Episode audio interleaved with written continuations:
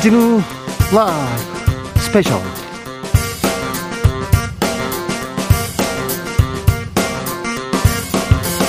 2022년 11월 12일 토요일입니다. 안녕하십니까. 주진우입니다. 토요일 이 시간은 일주일 동안 가장 중요한 일들 정리해드리는 그런 시간입니다. 시사 1타 강사 두 분 모셨습니다. 양지열 변호사 안녕하세요. 네, 안녕하세요. 탁준 변호사 어서 오세요. 안녕하십니까. 이 방송 영상으로 만나보실 수 있습니다. 네, 그렇습니다. 지금 바로 유튜브에서 주진우 라이브 검색하시면 영상으로 만나보실 수 있습니다. 자, 애도가 끝이 났습니다. 뭐 가슴 속에 애도하는 시간은 계속 되겠지만 애도 기간, 국민 애도 기간 정해놓은 애도 기간은 끝났습니다. 아, 참사 왜 벌어졌는지, 막을 수는 없었는지, 참사 어떻게 수습해야 되는지, 여기서 뭘 배워야 되는지, 잘 하고 있는지, 정부는 어디 갔는지, 보이지 않습니다. 참사 수습은 하고 있는지 보이지 않습니다. 아, 그래서요, 수요일 공동혁신구역에서 논란거리들 짚어봤습니다. 어, 야 3당에서 국정조사 요구서 제출했습니다. 그렇죠? 네, 오늘 2시 반에 제출했습니다. 네 네. 국정조사 필요합니까? 네, 국정조사 너무 필요하고요. 이 지금 현재 경찰 수사가 진행되고 있고 네. 경찰이 셀프 수사를 하고 있는데 또 이제 윤석열 정부와 여당에서는 이 형사적 책임으로만 이 문제를 좀 축소하려고 하고 있습니다. 근데 이 법적인 형사적 어, 처벌만으로는 밝힐 수 없는 이 행정의 무능과 무책임 등등의 영역을 밝히기 위해서는 국정조사가 반드시 필요하다 이렇게 생각합니다. 국민의힘은 수사권 없는 국정조사 의미 없다 이렇게 선을 긋고 있는데요. 네, 뭐 국민의힘 입장에서는 일단 수사가 지금 본격적으로 진행되고 있는 상황이기 때문에 어느 정도 초동 수사가 좀 진행되고 나서 어 책임이라든지 이런 부분이 좀 규명되면 그걸 가지고 국정조사를 하는 게 좀 더 생산성이 있지 않겠나라는 것이고 뭐 저는 개인적으로는 국정조사 같은 국회의 권한을 좀 더 적극적으로 행사하는 것도 괜찮지 않나라고 오히려 생각 정부 중인데 여당이 먼저 얘기하는 것도 방법이 있지 않나. 뭐 저도 저희 당 내에서도 사실은 뭐 국정조사 우리가 못 받을 이유가 있나라고 생각하는 분들도 꽤 있으신 것 같긴 합니다. 그런데 다만 말씀드렸던 것처럼 지금 수사가 뭐 경찰에서 500명이나 되는 정도로 대규모 지금 특수본 꾸려가지고 하고 있는 상황이고 국정조사 해도 뭐 행안위 이런 데서 국감이나 이런 데서 보여지듯이 그냥 언론에 나왔던 얘기 또 이렇게 공방만 오가지 않겠느냐 조금 더 있다가 하는 게 좋지 않겠냐 이런 분들이 더 많은 것 같습니다. 이번에 윤석열 정권 이태원 참사를 바라보는 시각과 자세, 태도가 여실히 드러난 사안이라 보는데요. 참사를 사고로 표현한다든지 희생자, 피해자들, 사망자, 부상자 이렇게 표현한다든지 이런 부분들이 있는데 이렇게 참사가 157명이나 사망한 사건이 일어났음에도 불구하고 아무도 책임진 사람이 없고요. 아무도 잘못한 사람이 없고요. 정말 사과하는 것도 9일이나 걸렸습니다. 이만큼 이렇게 이 원인 규명, 진실 그리고 앞으로 이 재발 방지를 위한 여러 가지 기본적인 어, 준비와 대처를 해야 되는데 그리고 가장 중요한 건 정치권이 그만큼 국민 앞에 책임지는 모습, 책임 있는 모습을 또 보이는 겁니다. 그런데 자꾸 법적 책임만 이야기하고 계, 계시거든요. 그렇기 때문에 그래 그럼 법적 책임을 위해서라도 어, 지, 제대로 된 진실과 진상 규명을 위해서 어, 국정조사 필요하다라고 생각을 하고 그 부분에 대해서 국민의힘도 분명히 동의하는 듯한 발언들이 많이 나오다가 웬걸 오늘 대통령이 뭐 여러 가지 뭐 물론 이제 단독 기사로 났습니다만 대통령이 역정을 냈다. 어 여당이 이렇게 이 대응을 못해서 어떡하냐라는 말과 더불어 이렇게 국정조사 반대 의견들이 막 속출하고 있어서 참 이렇게 무기력하고 무능한 정권과 여당의 모습 아닌가 이런 참 안타까움이 듭니다. 어, 민주당에서는 특검과 국정조사 병행하겠다 이런 얘기도 나오더라고요. 그렇게 갑니까? 뭐 일단 진상 규명과 원인을 일단 밝히는 것이 먼저라고 보고요. 국정조사를 통해서 충분히 어떤 정치적 행정적인 책임들을 밝히고 나서 그 좋아하는 우리 이 정권과 여당이 좋아하는 이 법적 책임을 밝히기 위해서라도 지금 경찰이 셀프 수사하고 있지 않습니까? 네. 그런데 그 수사의 방향이 경찰보다는 또 경찰 수뇌부보다는 용산서장 또 소방서장 정말 덜덜 떨면서 현장을 지켰던 용산 소방서장을 향하고 있는 모습이 매우 안타깝습니다. 그렇기 때문에 셀프 수사로는 방치해서는 안 된다. 네. 결국 진실을 밝히는 건 이 셀프 수사 아닌 특검으로 갈 수도 있다고 생각합니다. 국정조사와 특검을 동시에 하자 여기에 대해서는 기본소득당 입장이 좀 다른 것 같습니다. 네, 저는 동시, 그러니까 특검을 반대하는 건 아닌데요. 지금 당장 이제 국도를 추진하면서 특검까지 동시에 진행되는 것은 좀 순서상 좀 적절하지 않다라는 생각이 들고요. 지금 경찰의 셀프 수사도 중단해야 하는 상황이고, 어, 사실 법적 책임뿐만 아니라 이 총체적인 참사의 진실을 밝혀야 하는 상황에서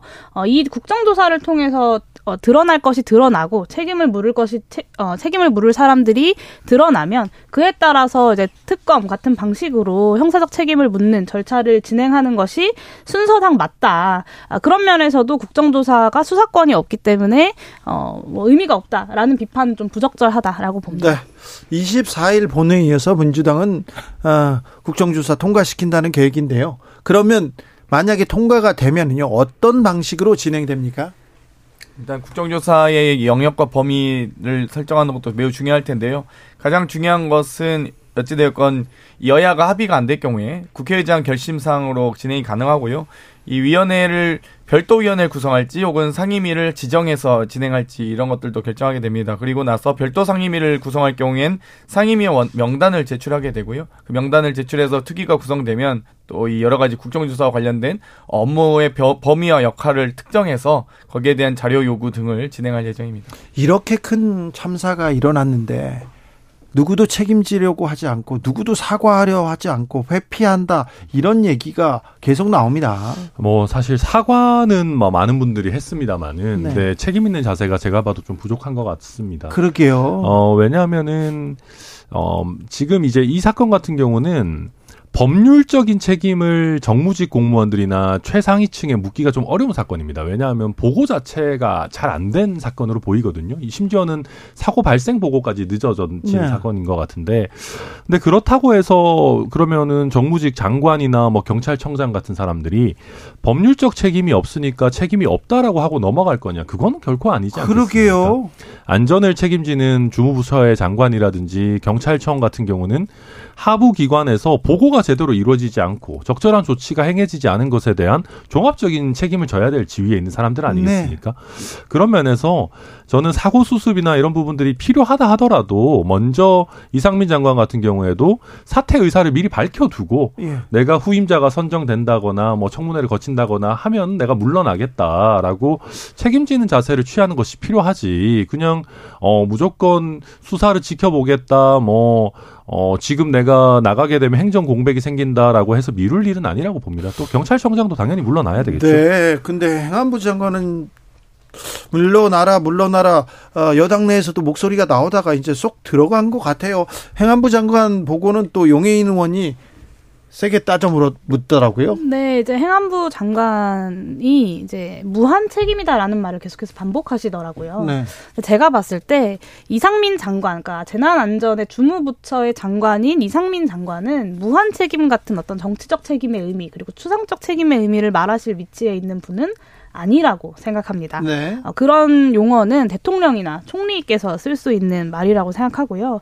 어, 행정안전부 장관, 어, 재난 안전 분야의 주무부처로서 본인이 구체적으로 어떤 책임을 져야 하는지를 밝혀야 할 위치에 있다라고 네. 보여집니다. 그런데 사의조차 표명하지 않았다라는 건 좀 너무 충격적이었고요. 보통 상식적으로 이런 참사가 터지면 천하람 위원님 말씀하신 네. 대로 네. 일단 사의를 표명하고 어, 그 다음에 인사권자의 처분을 기다리면서 사태를 수습하고 어, 그리고 어, 책임질 일은 책임지고 대통령은 보통 이런 장관을 경질하고 이게 이제 보통 국민들이 상상할 수 있는 이 참사에 대한 책임을 묻는 방식입니다. 그런데 이 윤석열 정부에서는 어, 그런 방, 그런 것들이 전혀 이루어지지 않고 있다. 네. 어, 도대체 이 사안에 대해서 본인이 왜 책임져야 되는지를 모르고 있다라고 보여집니다. 네, 저희, 네, 저희 여당 내에서도 근데 이상민 장관 사퇴해야 된다라는 목소리는 많이 나오고 있습니다. 뭐 당권 주자라고 할 만한 분들은 거의 다 사퇴해야 된다는 목소리를 냈고 예를 들어 뭐 윤상현, 조혜진, 안철수, 뭐 홍준표 대구시장마저도 뭐 유승민 전 의원도 마찬가지고요. 그래서 저도 사석에서 저희 당 구성원들이랑 만나서 얘기를 해봐도 시기의 문제지 이상민 장관이 어떻게 계속 직을 수행할 수 있겠느냐라고 하는 분들이 절대 다수거든요. 네. 저는 그래서 특히 이상민 장관 같은 경우는 대통령과 가깝다고 알고 있는 분 아니겠습니까? 네. 고등학교, 대학교 후배기도 하고 그런데 뭐 책임지는 자세를 안 보여준다 이러면은 누구나 아니 대통령이랑 가까우면은 뭐 책임 안 져도 되냐라는 생각이 들지 않겠습니까? 네. 뭐 다른 장관들이 책임져야 될 때도 아니 뭐 나는 그럼 대통령과 안 친하니까 안 물론 물러나라는 거냐 이렇게 될 수 있는 거기 때문에 공직 기강을 위해서도 저는 좀 엄정한 조치가 필요하지 않나 생각합니다. 대통령실 국감이 있었습니다. 뒤에서 김은혜 수석, 강승규 수석 웃기고 있네 메모 나왔는데 천하람 의원 네, 이런 거는 뭐 당연히 나오면 안 되는 거죠. 저는 뭐 주호영 원내대표가 운영위원장으로서 잘 처신하셨다고 생각하고요. 물론 뭐 주호영 원내대표가 잘 처신했다고 해도 김은혜 수석과 강승규 수석의 행위가 매우 부적절했다라는 거는 뭐 달라지는 것은 아닙니다. 네. 그리고 뭐 아, 저는 대통령실에 이제 아는 사람들이 많아요. 실무를 하는 사람도 많고 뭐 꽤 높은 사람 자리에 있는 사람도 많고 한데 어 요새 대통령의 지지율이 잘 안 나와서 참 그렇기도 하지만은 나름 다 나라를 위해서 열심히 한다는 심정으로 책임감을 갖고 일하는 사람들이 대부분입니다. 그런데 대통령실에서 굉장히 고위직에 있다라고 하는 수석들이 국회에 나와가지고 사진 찍힐 수 있다는 거 뻔히 알면서 거기서 이런 식으로 지금 필담으로 잡담하고 있으면 어떡합니까? 네. 어, 밑에 있는 직원들은 도대체 그럼 누구를 보고 힘을 내서 일을 해야 됩니까? 저 아무튼 아, 도저히 이해를 할 수 없는 일이다. 이거는 참 답답하다 말씀드립니다. 사적 대화라고 하더라도 지금 그렇게 웃기고 그럼요. 있네 웃음이 나올 때가 아니죠. 기본적으로 국정감사였거든요. 국회 운영위 국정감사는 대통령실의 국회가 행하는 최고 권위의 국정감사였던 행, 이 절차입니다. 그런데 이게 정확하게 대, 이 대통령실의 분위기나 국회를 대하는 자세를 보여주는 것 같아서 매우 유감스럽습니다. 아니 어떻게 감사를 받는 이 피감기관이 그 상황이 어떻게 웃길 수 있으며 사담을 나눌 정도 여유 있지 않거든요. 막 국정감사라고 하면 전 부처 전 공무원들이 정말 긴장하면서 준비하는 그런 시간입니다. 국회도 마찬가지고요. 그런데 이 대통령실에 심지어 국정감사를 하면서 그것도 이태원 참사가 일어난 후에 열리는 그것도 직후에 열릴 수가 없어서 일주일 연기한 국정감사였습니다. 그런데도 불구하고 이렇게 웃기고 있나라는 뭐 사담하면 됩니까? 말도 안 되는 거고요. 그러니까 정말 현재 지금 강승규 수석, 김은혜 수석 모두 다 징계를 받고 오히려 경질돼야 될 사람들인데 이렇게 지금 사담을 나누면서 국정감사를 국회를 모욕한다? 당연히 고발 조치 돼야죠. 당연히 경질해야 된다고 생각합니다. 네, 이 대통령실에서는 회의하는데 직원들이 앞에서 이렇게 대통령이나 뭐 누가 말하는데 이렇게 삼삼오오 모여서 필담으로 이렇게 사담을 나누는 게 가능한지 모르겠습니다만 일반적으로 상식에 맞지 않죠. 도대체 대통령실의 기강이 어디까지 무너진 건지 잘 모르겠고요. 저는 대통령이 이런 사람들을 참모로 믿고 국정을 운영하고 있다? 사실 좀 믿어지지가 않습니다. 천하람, 장경태, 용해인 세 분과 함께 아, 참사 수습은 잘하고 있는지 짚어보고 왔습니다. 투습이 제대로 되기가 어렵죠. 사실 왜 되기가 어렵냐면 지금 2주의 기간이 흘렀는데도 불구하고 당시 참사 당시 주요 책임을 져야 될 사람들의 행적이 아직까지도 명확히 안 밝혀지고 있어요. 공개 안 하고요. 공개를 안 합니다. 하고 있고요. 그리고 저는 아직도 사실 좀 답답한 게 희생자 분들이 정말 이게 잘 이 어떻게 보면 수습되고 장례는 잘 치렀고 유족들의 그 이후에 겪고 있는 아픔들은 잘 좀 국가에서 지원을 받아서 다독여지고 있는지 모르고 있어요. 그러니까요. 안 나와요. 알 수가 없어요. 이러, 이 정도 규모의 참사가 있었는데 제가 뭐 그분들을 가지고 무슨 뭐 정쟁거를 삼거나 이런 얘기를 하는 게 아니라 최소한 이분들에 대해서 이런 대우가 있고 어떻게 진행이 되고 있고 다 무사히 지금 뭐 지낼 수 있도록 지금 돕고 있고 이런 얘기들이 좀 나와줘야 되는 거 아닌가요? 어쩜 그렇게 정부도 무관심한 것 같고 언론에서도 이 부분은 당최 다루지를 않아요.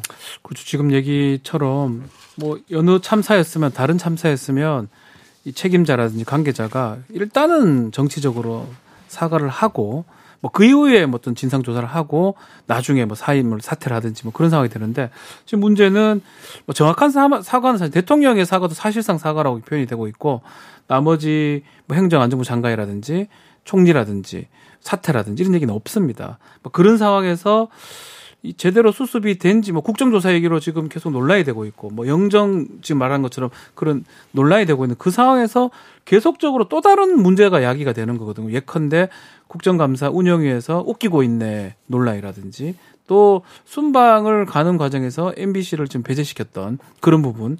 이 사실은 참사가 정말 뭐 온 국민이 뭐 힘을 합쳐서 특히 집권 여당 정부 같은 경우는 무한 책임을 지면서 이렇게 참사를 수습, 수습하는 모습이 돼야 되는데 오히려 무한 책임보다는 또 다른 논란이 야기되는 모습이 이거는 수습도 좀 문제가 안 되는 것 같고 오히려 역효과가 지금 나는 상황이 아닌가 그런 부분들이 좀 있는 것 같습니다.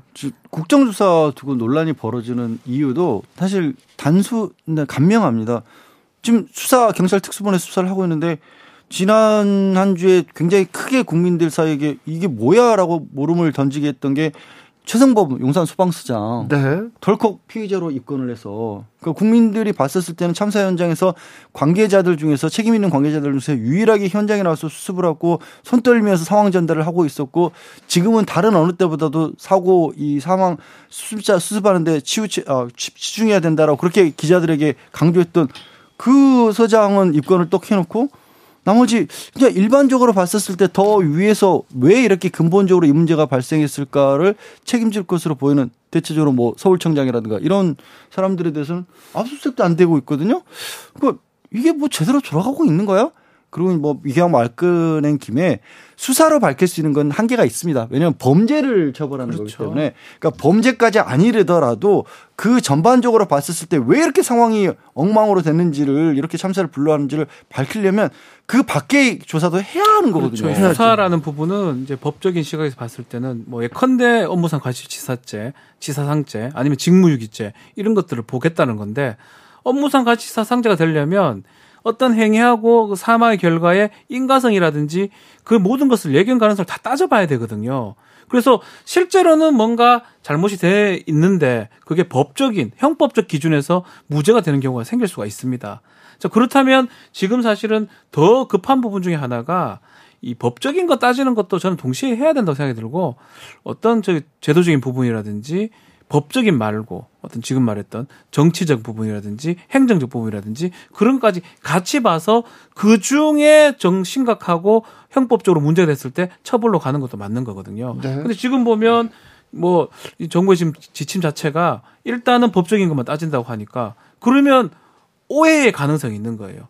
법적으로 문제된 사람은 현장에 나온 사람들이죠. 결국은 인과성을 따지는 거기 때문에 누가 보더라도 가장 현장의 말단 공무원부터 뭔가 처벌하고 처리하고 이런 상황이 비춰질 수 있다라는 거예요. 그러다 보니까 민주당도 그렇고 국민의 많은 수가 국정조사를 하는 게 맞지 않냐. 아니면 지금 현장 이 사람만 처벌하는 거는 좀 바람직하지 않다. 이렇게 보는 것 같습니다. 그 예로 들는 겁니다. 예로 들자면 우리가 교통사고가 나도 형사처벌을 받는 경우는 극히 드물죠. 아, 그렇죠. 하지만 사고의 책임을 지는 범위는 훨씬 넓습니다. 네. 그러니까 형사처벌한다는 건 전체 법적 책임 중에서도 극히 제한적인 부분에 될 수밖에 없는 거거든요. 그러니까 그것만 들여다보게 되면 자칫 잘못하면 그렇죠. 그 처벌을 안 받는 사람은 아무 잘못이 없다는 걸로 될 수가 있다라는 거예요. 그리고 그래서 이 좀 책임 있는 자리에 있는 분들이 일단 물러나는 게 필요하다는 게 왜 그러냐면 정치적으로 잘못했다라는 것을 인정하고 책임지는 자세의 문제도 있지만 그런 것들 전반적으로 왜 상황이 이렇게까지 좀 제대로 수습이 안 됐고 제대로 예비를 못했지를 밝히려면 그 자리에 있는 사람들 을 들여다봐야 되는데 그 자리에 있는 분들이 그저로 위에 상급자들이 쭈르륵 기다려 있, 그대로 있으면 그걸 제대로 밝히기가 어렵잖아요. 조사하기가 어렵죠. 수사도 조사도 어렵죠. 경찰 특수본에서 행안부 장관, 경찰청장, 서울청장 수사 잘 할 수 있을까요? 못하죠. 어렵죠. 네. 어려움이 있는 거예요. 지금 압수수색 그리고 지금 수사에 집중되는 것은 용산에서 지금 그쳐 있습니다. 용산 경찰서, 소방서 그리고 용산구청. 그런데 사실 이 참사 왜 일어났을까? 참사 때 국가는 어디 있었나? 정부는 뭐 했나? 이걸 묻는 거 아닙니까? 그렇죠. 앞으로 참사가 일어난다면 국가는 어떻게 해야 된다? 정부는 뭘 해야 된다? 이걸 지금 생각해야 되는데 너무 요, 다 그냥 그러니까 이거를 있어요. 어떻게 지금 바라보는 시각이냐면 개인들의 잘못이라고 좀 생각을 하는 것 같아요. 근데 사실은 개인들 잘못이라 고 보기는 어렵거든요. 설사 개인들의 잘못이라 하더라도 그 개인들은 공무원들입니다. 공무원들이라고 가정을 했을 한다면 결국은 그 공무원들이 구성하고 있는 국가 어떤 지휘 체계가 작동하고 이런 부분들이 먼저 확인된 다음에 그 이후에 수사라든지 형사처벌로 가야 되는데 지금 그런 것들을 혹시나 배제하고 그래서 이제 민주당 측에서 계속 하는 말이 꼬리 자르기 하려는 거 아니냐. 아니 이렇게 얘기가 나오는 잘못해서 감, 잘못한 사람 감옥에 보낼 사람 보내야 돼요. 하지만 지금 그걸 떠나서 왜 이런 일이 벌어졌고 국가는 뭘 했는지 국가의 존재 이유가 뭔지 그거에 대해서 우리가 좀 배워야 될 거 아닙니까? 그러니까 사안을 놓고 본다라면 이 참사가 일어나고 수습을 하는 과정에서 참사 현장에서 문제점도 하나가 있고요. 사실은 그보다 더 중요한 건 그 전에 왜 이런 일을 못 막았느냐가 더 중요하잖아요. 그렇죠. 그러니까 그걸 밝히려면 그거는 형사처벌의 대상하고 아니죠. 상관없을 네. 수 있다라는 거예요. 범위가 더 넓어지니까. 그리고 그거를 꼭 누구 탓하고 벌 주고 감옥에 보내고 이걸 떠나서 그래야 비슷한 일이 안 벌어질 거 아니에요. 그렇죠. 앞으로 이런 참사가 벌어지지 않게 만들어야 될 거 아닙니까? 우리가 안전에 대해서 너무 불감증에 걸린 것도 맞잖아요. 의미에서 뭐 국민의힘은 이제 국정조사를 지금 거부를 하고 있고. 왜- 근데 네. 정치권에 나서서 정치권이 나서서 이 참사 해결책 내야 되고 문제점 짚어야 되는 거 아닙니까? 그래서 그 부분이 뭐 국민의힘 입장에서는 이것을 사실관계를 확인한 다음에 이 참사를 정쟁의 도구로 쓰지 말아 달라 뭐 이렇게 이제 주장을 하고 있는데 이게 국정조사 가는 게 정쟁의 도구가 될지 그 부분은 모르겠습니다.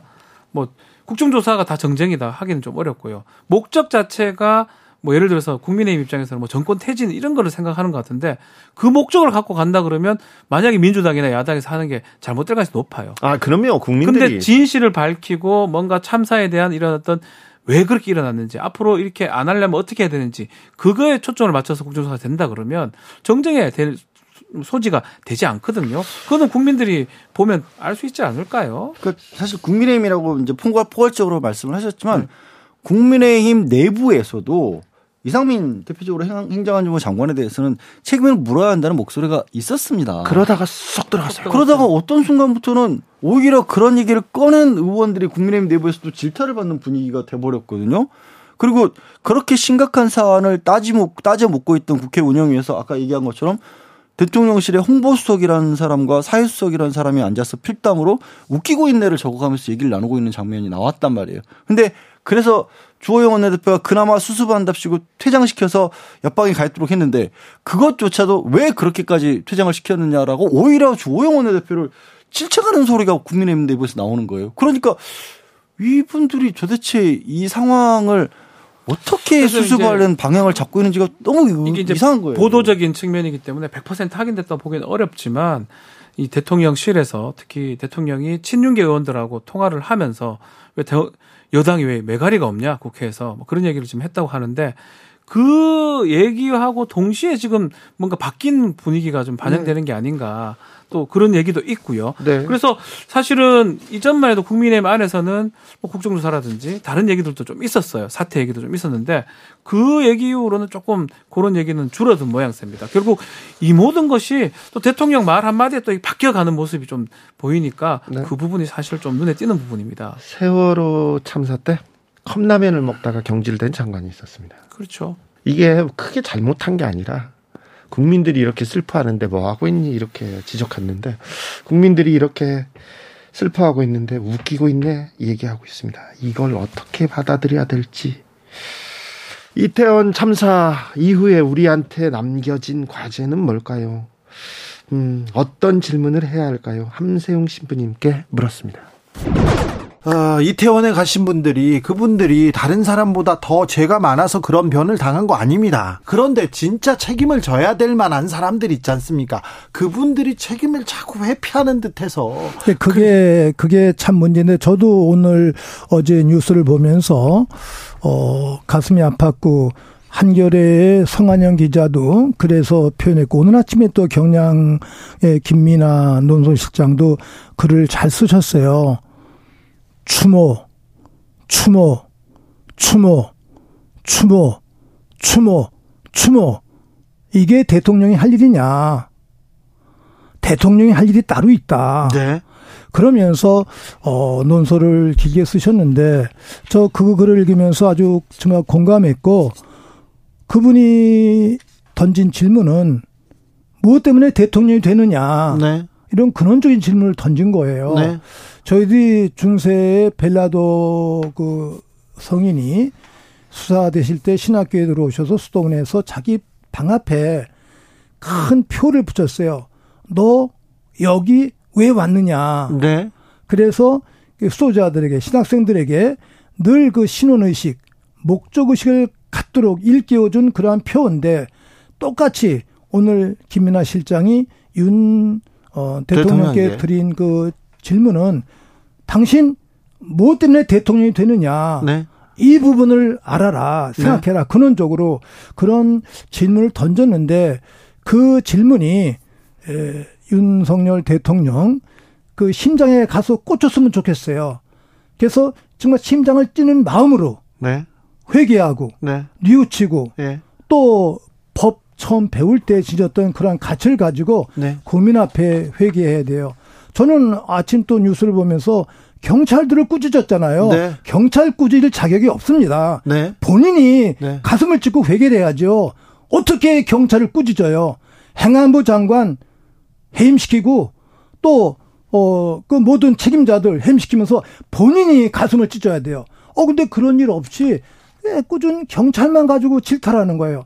어, 전 그게 더 가슴이 안타까웠어요. 대통령은 조문객에 머물 수 없다. 그렇죠.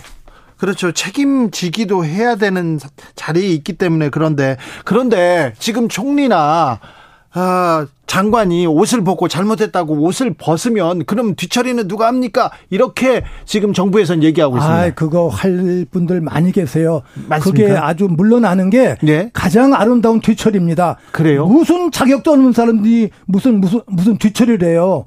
앞처리도 못한 사람이 무슨 무슨 뒤처리를 해요. 네. 그건 언어의 유희예요. 네.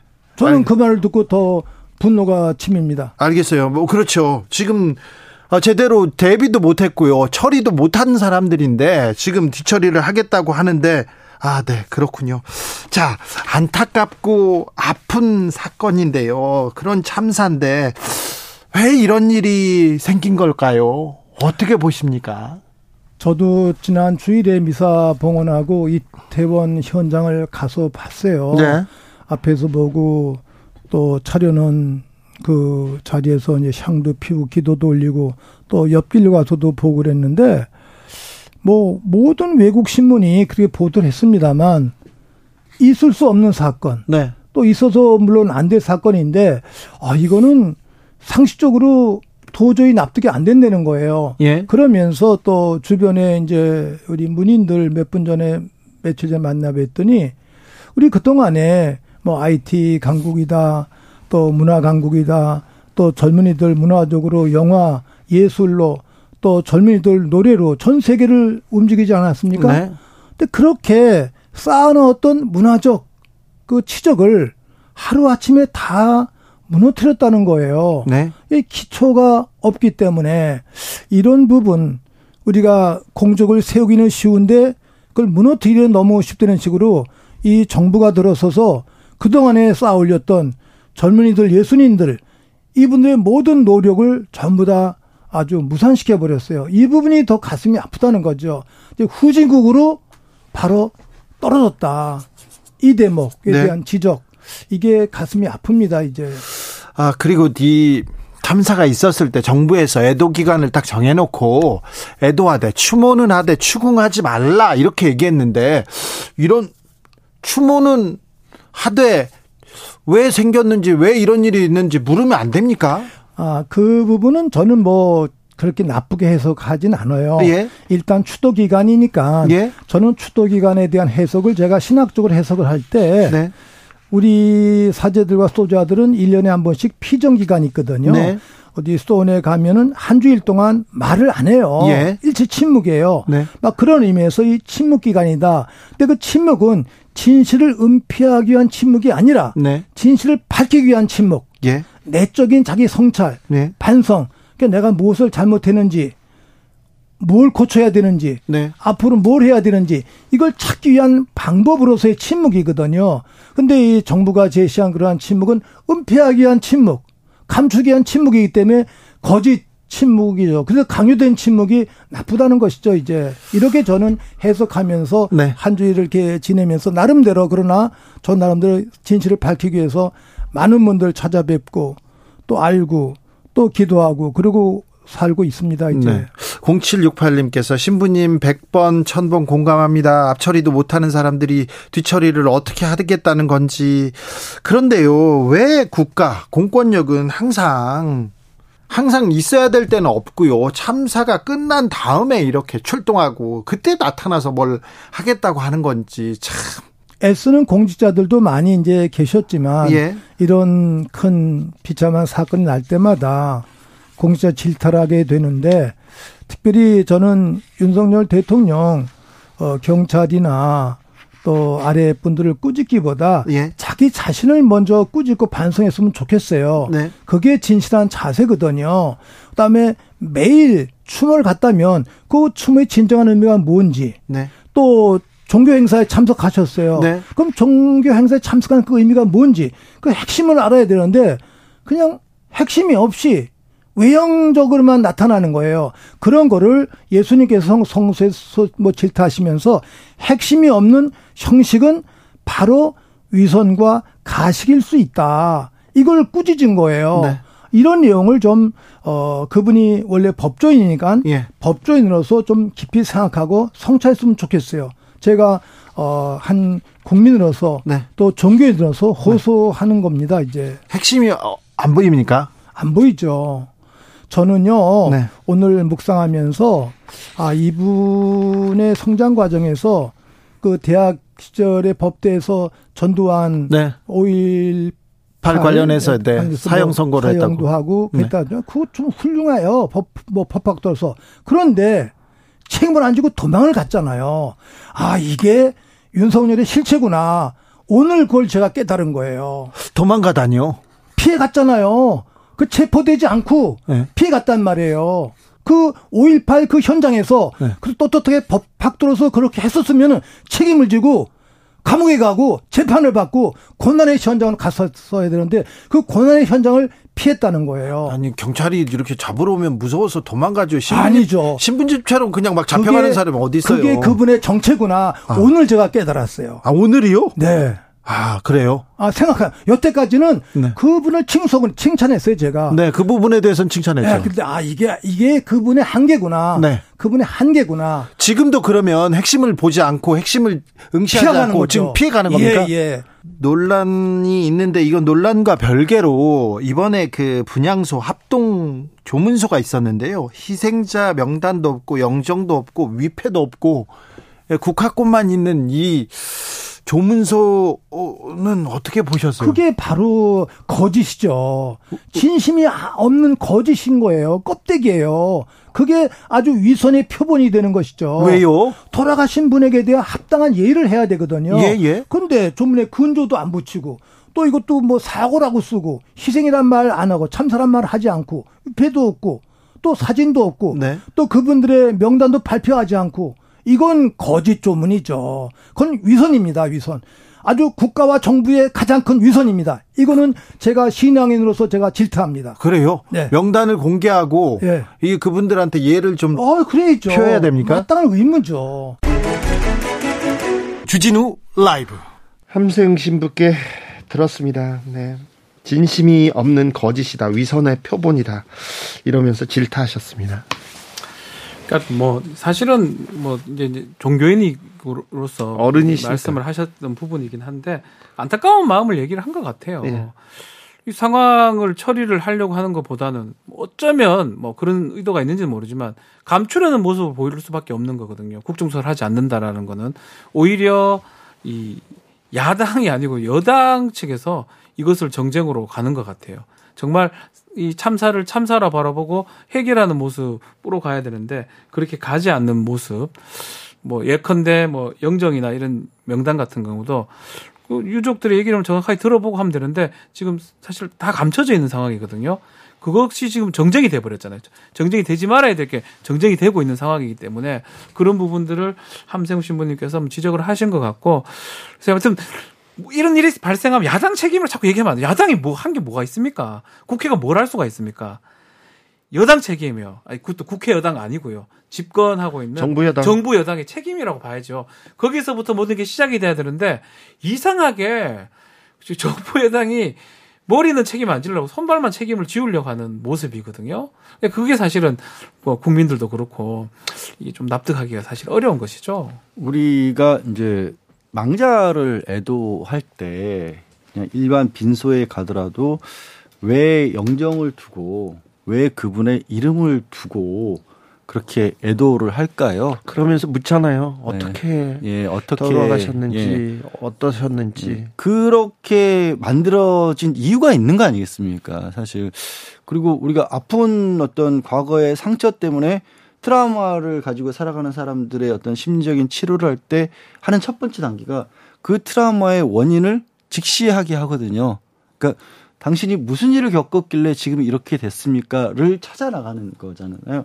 우리 뭐 과거의 어떤 종교적인 행사에서 식김 같은 걸 할 때도 그것부터 시작을 하는 겁니다. 그런데 거기에 우리 신부님 지적하신 것처럼 사고 사망자라는 그런 막연한 그런 3인칭적인 그런 말만 있고 누군지도 모르고 어떻게 되는 일인지도 모르게 되면 이게 그냥 덩어리가 큰 응어리가 남는 거예요, 가슴에. 이거 뭐지? 먹먹하기만 한 거거든요. 이게 오히려 저는 정부에서 어떤 생각을 가지고 이렇게 일을 추진했는지 모르겠는데 이렇게 해버리면요. 이게 안 씻겨 나갑니다. 절대로 감정이. 그냥 뭐 꽉 차서 막혀 있는 것 같은 상태가 유지가 되는 거예요. 국민들에게. 저는 정말 이 부분은 좀 어, 잘못하신 것 같아요. 아니 그런 얘기 있잖아요. 한이라도 풀어줘야 된다 이런 얘기 있는데 그, 예, 그러니까요. 왜 이걸 그렇게 무시하고 지나가시려고 하는지 그렇지는 않겠죠. 그런데 참사 이후의 모습이 더 실망스럽다는 분들이 많습니다. 더 답답하다, 더 무기력하다는 분들 많습니다. 뭐 참사 일어난 것도 뭐 잘 못 막았다고 그는 뭐 계속 얘기하죠. 무한 책임을 지는 거거든요.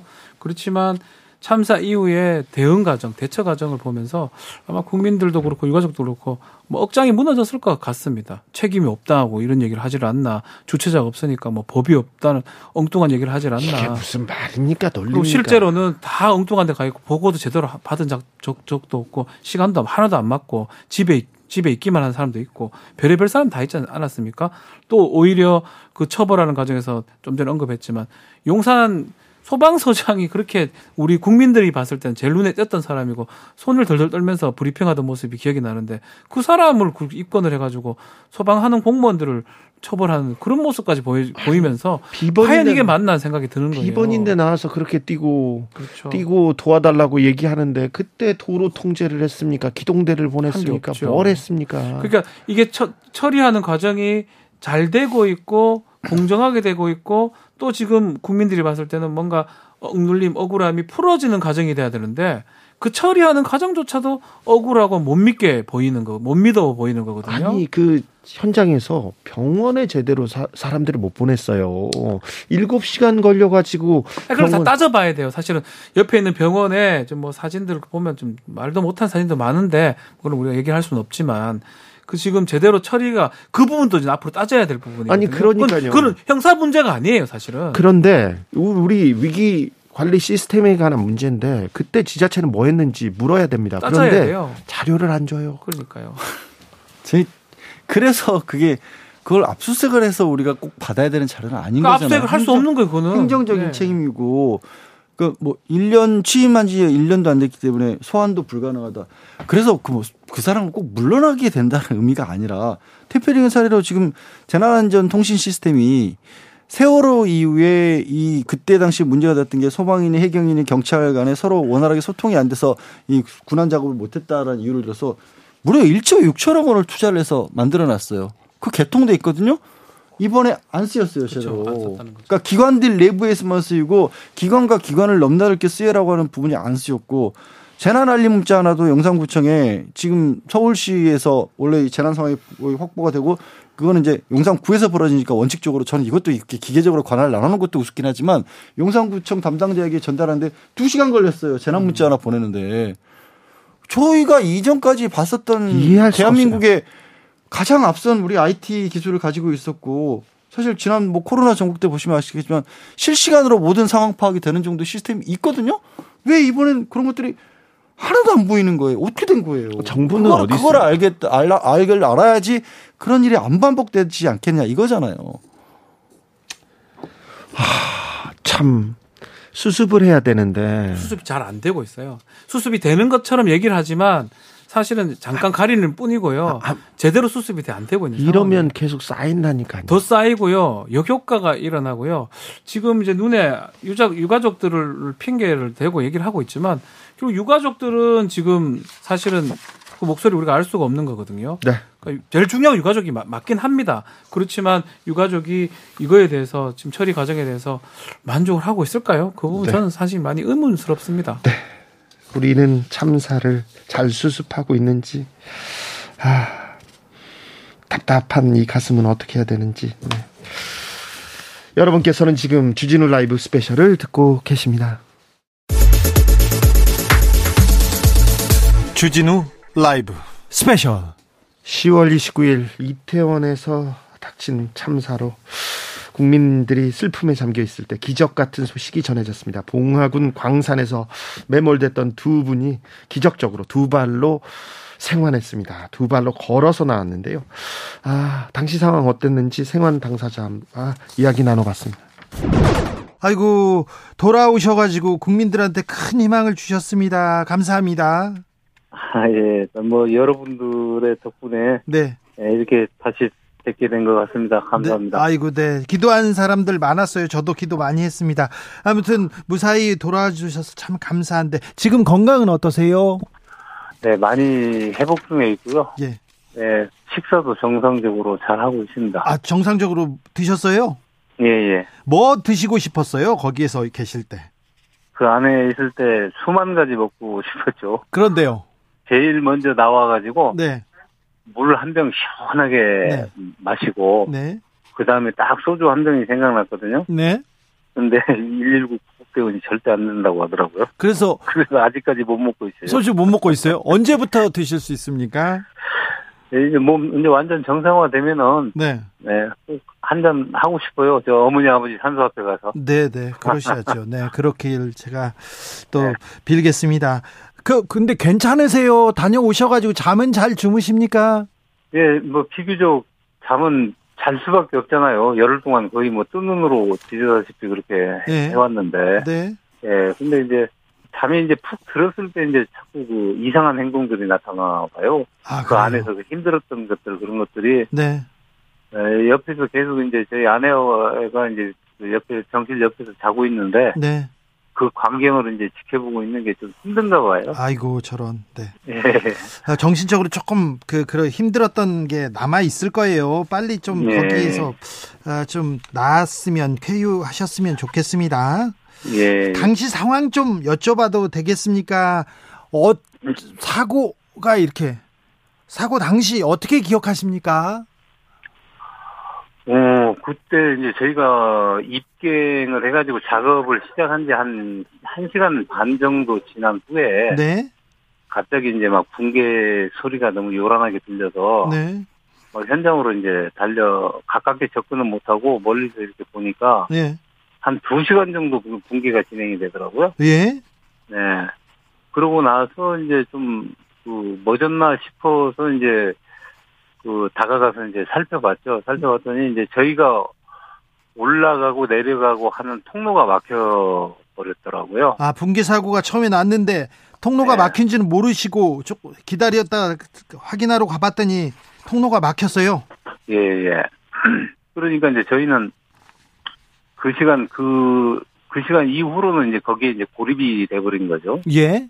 예, 예. 그래서 일단 이제 그 상황을, 주변 상황을 이제 살펴보고 네.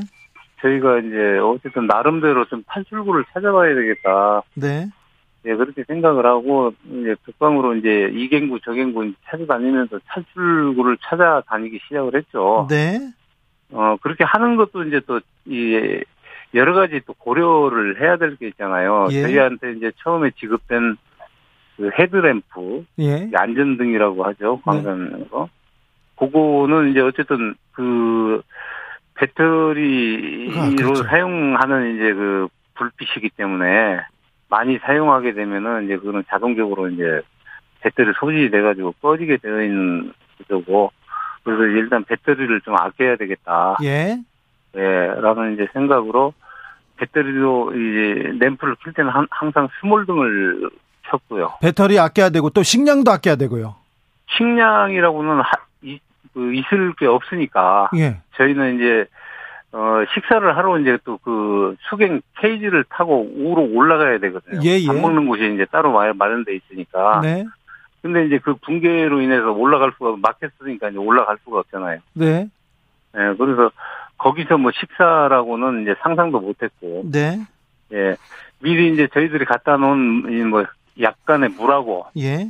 그 약간의 그 노란 봉지에 그 커피, 네, 네, 네. 예, 커피 믹스 이제 네. 그거 노란 봉지에 들어있는 거 하고 이제 그거 그거밖에 없었죠. 먹 먹을 수 있는 거. 아, 그렇습니까? 저는 어, 이번 일 같은 거 대통령께 좀 보고를 해서 예. 꼭 이것만큼은 좀 약속을 지켜주십사. 어떤 약속이요? 게 네.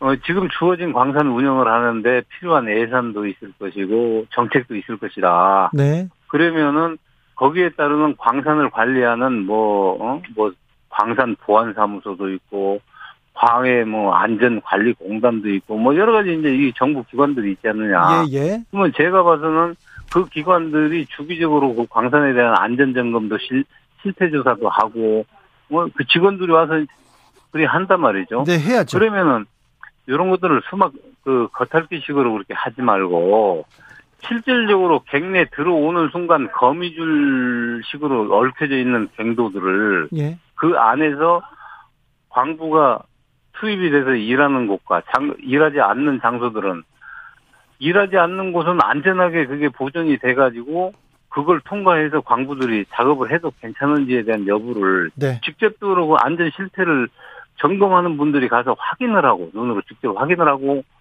두드려보고 만져보고 네. 해서 안전하다고 판단이 돼서 그 안에서 일을 하는 거는 어 아이고 뭐 아주 적절한 조치를 취하고 안전하게 일을 하고 있다. 예. 또 적절하지 못하고 이거는 보강을 해야 된다 하면은 가강하게 좀 그런 거 조치도 좀 취해주고 그렇죠. 오늘 같은 날 이런 일은 사전에 준비할 저 예방을 할 수가 있지 않았느냐라는 그런 아쉬움이 너무 커요. 알겠습니다. 광산은 뭐 개인 뭐 사업체니까 그렇게 하더라도 안전은 정부나 그리고 예, 예. 누가 관리를 좀 제대로 했으면 이런 사고 좀 막았을 텐데 이런 생각 하시는군요. 그렇죠. 네. 그래서 꼭 좀 내가 좀 이 얘기 좀 해달라고 하니까 뭐 하여튼 틀림없이 보고를 하겠습니다라고 이 얘기는 하고 가셨어요. 그분도. 아니 근데 영상 통화 한다고 하다가 왜 못 안 했대요? 그건 모르겠어요. 여기 뭐 관계상 뭐, 뭐 시설도 하는데 또 시간도 걸리고 또 뭐 장비 가져오고 뭐, 좀 뭐 하는데 뭐 병원 뭐 병실에 또 그런 거 뭐 하는 게 뭐 그렇게 어려운 건지 알겠어요. 뭐 네. 안 하더라고요. 네, 네. 꼭 전화 전할게요. 저희가 방송에서 크게 외쳐가지고요. 봉지 커피 말고요. 소주가 먹고 싶다고 하더라고요. 어. 시원하죠. 그런 네. 상황에서는. 소주가 제일 먹고 싶었다고. 소주를 그 안에서는 못 먹었으니까. 네. 그 커피로 사실은 좀 끼니를 아주 요긴하게 썼던 것 같습니다. 승환 광부는 집으로 드디어 집으로 네. 이렇게 이렇게 갔습니다. 가면서 안전한 작업장 되도록 노력해달라 계속 이 얘기를 하시더라고요. 정말 생환이 기적이었죠. 네. 그래서 저희는 저는 이 기적이란 말을 별로 안 좋아해요. 왜냐하면 당연히 생활할 만큼의 상황 내지는 그런 상황에 그런 어려운 상황에 빠지지 않도록 돼야 하는 거예요. 그렇죠. 그게 오 어떻게 이런 상황에서도 살아났어를 우리가 축하해 버리면 축하할 일입니다만 자꾸 그런데 여행에 기대게 되는 거거든요. 맞습니다. 사실 이 구출 과정을 보면요, 뭐 대표적인 사례로 보통 폐광이 있지 않았던 그 비닐 같은 것들이 있어서 그걸로 텐트 같은 것을 쳐서 체온을. 유지했었고, 그다음에 물도 사실 폐광에 그만큼의 물이 보통 때는 없다라는 없죠. 거예요. 근데 그 물이 있었다는 거고 이분이 커피 중독이라고 하는 그 커피를 평소에 너무 좋아해서 사실은 좀 줄여야겠다라고 생각하고 있었는데 못 줄이고 가지고 들어가신 덕분에 그걸 또 에너지원도 삼았다는 거 아니에요. 이런 것들은 정말 우연히 겹쳐서 기적이 벌어진 건데 그 기적이 없어도 이런 분들이 이런 어려움에 처하지 말아야죠 사실 애초에. 그렇죠. 베테랑이고 정말 오랫동안 했던 이 박정아 씨죠. 네. 아주 대단하신 것 같아요. 그 앞에 이제 신입으로 알려진 분이 좀 많이 불안해하니까 불안해하지 마라. 네. 나 그러고 얘기 들어보니까 뭐 화약도 있어가지고 터트려서 나오려고 그랬다 이런 얘기도 있더라고요. 아니, 그러니까 이분은 네. 희망의 끈을 한 번도 놓은 그렇죠. 적이 없더라고요. 랜턴이 이제 불이 나가서 그때부터 조금 힘들었긴 하다고 하더라고요. 안 보이니까. 그럼에도 불구하고 잘 다독거려서 나왔는데 문제는 이 부분이죠. 이 곳에 2년간 17차례 사고가 났다라는 거예요. 그리고 이게 거의 보면 옛날 일제시대 때 기준으로 만들어 놓은 거거든요. 그러니까 사실은 사고가 예견된 거예요. 그러니까 안난게더 이상한 거예요. 그러니까요. 근데 또 반복돼서 사고 나고 지금은 큰 인명사고로 날 뻔한 거잖아요. 네. 그렇기 때문에 이 참에 정말 제대로 제대로 이런 안전사고 계속 반복해서 일어나면 안 되지 않겠습니까? 네. 뭐 철도도 지금 요새 좀 문제지만 이 강부도 마찬가지로 여기 여기 경도도 그런 것들을 좀 주의하고 주의하고 주의하고 몇 번 주의해도 지금 돈이 문제가 아닙니다. 안전이 그러니까요. 가장 중요합니다. 아, 이 생활했다, 기적이다, 이렇게 얘기할 게 아니라 우리가 좀 안전 시스템 되돌아봐야 됩니다. 네. 이분이 말씀하신 것 중에 정말 와닿았던 게 이전에도 직전에 안전점검이 있었답니다. 왜냐하면 지난달인가요? 네. 벌써 여기 3분이 돌아가셨어요. 아이고. 이 사고가 이미 인명사고가 있었던 겁니다. 그러고 나서 안전점검을 왔는데 안전점검을 온 분이 이 박승화 씨에 따르면 이렇게 표현을 하시더라고요. 어, 물 한 방울 안 튀기고 갔다. 안 묻히고 갔다 옷에. 그러니까요. 갱도를 안전점검을 하는데 그 들어가 봐야죠. 안, 안 들어간 거야. 그냥 서류만 보셨다는 얘기처럼 그러니까요. 들리지 않습니까? 네. 오죽하면 그 이분이 그렇게 말씀하셨겠어요. 그리고 박- 지금 박 변호사 얘기한 것처럼 이게 일제 시대 때부터 썼던 광 탄광 아, 갱도인데 네. 거기 이제 근로자분들의 주장에 따르면 붕괴된 펄들이 그때부터 쌓여 있었다는 거예요. 그런데 지금 이게 말이 됩니까? 말이 됩니까? 이런 지적이 있으면 이거 좀 조사라도 해야 되는 거 아닙니까? 요것도 이태원 참사랑 마찬가지 상황인 거예요. 그래서 사실은. 이것도 또 계속 그 인과관계를 따져서 업무상 가시 따- 따지는 게 아니고 예. 다 따져봐야 돼요. 제가 계속 얘기를 하지만 저희는 법률가잖아요. 법률가들은 쉬워요. 그거만 얘기하면 되니까. 누가 지금 갱도에 누구 빠뜨렸습니까? 그걸 따져보면 아무도 범죄는 안 될 수 있습니다. 아니, 그렇지만 심각한 일이 지금 발생한 거잖아요. 기적의 생활이라고 하는데 다른 사람이 또 기적이 일어나리라고 어, 보장할 수 없습니다. 그렇습니까? 그러니까 대책을 세워야 되고 네. 그리고 그것에 대해서 조사가 들어가야 된다는 겁니다. 자 여기까지 하고요. 음, 다음 주 신문 일면 우리가 짚어볼까요? 순방이죠. 순방 때문에 뭐 근데 기사 나올 수 있어요, 박 변호사? 기자들이 안 가겠다고. 언론사 세 군데 바- 가도 민항기 타고 가니까요. 네네. 다 갔잖아요. 갔으니까 뭐 순방 얘기가 뭐 핵심이 될 것 같긴 한데요. 희망적인 거? 좀 말을 못 하겠습니다.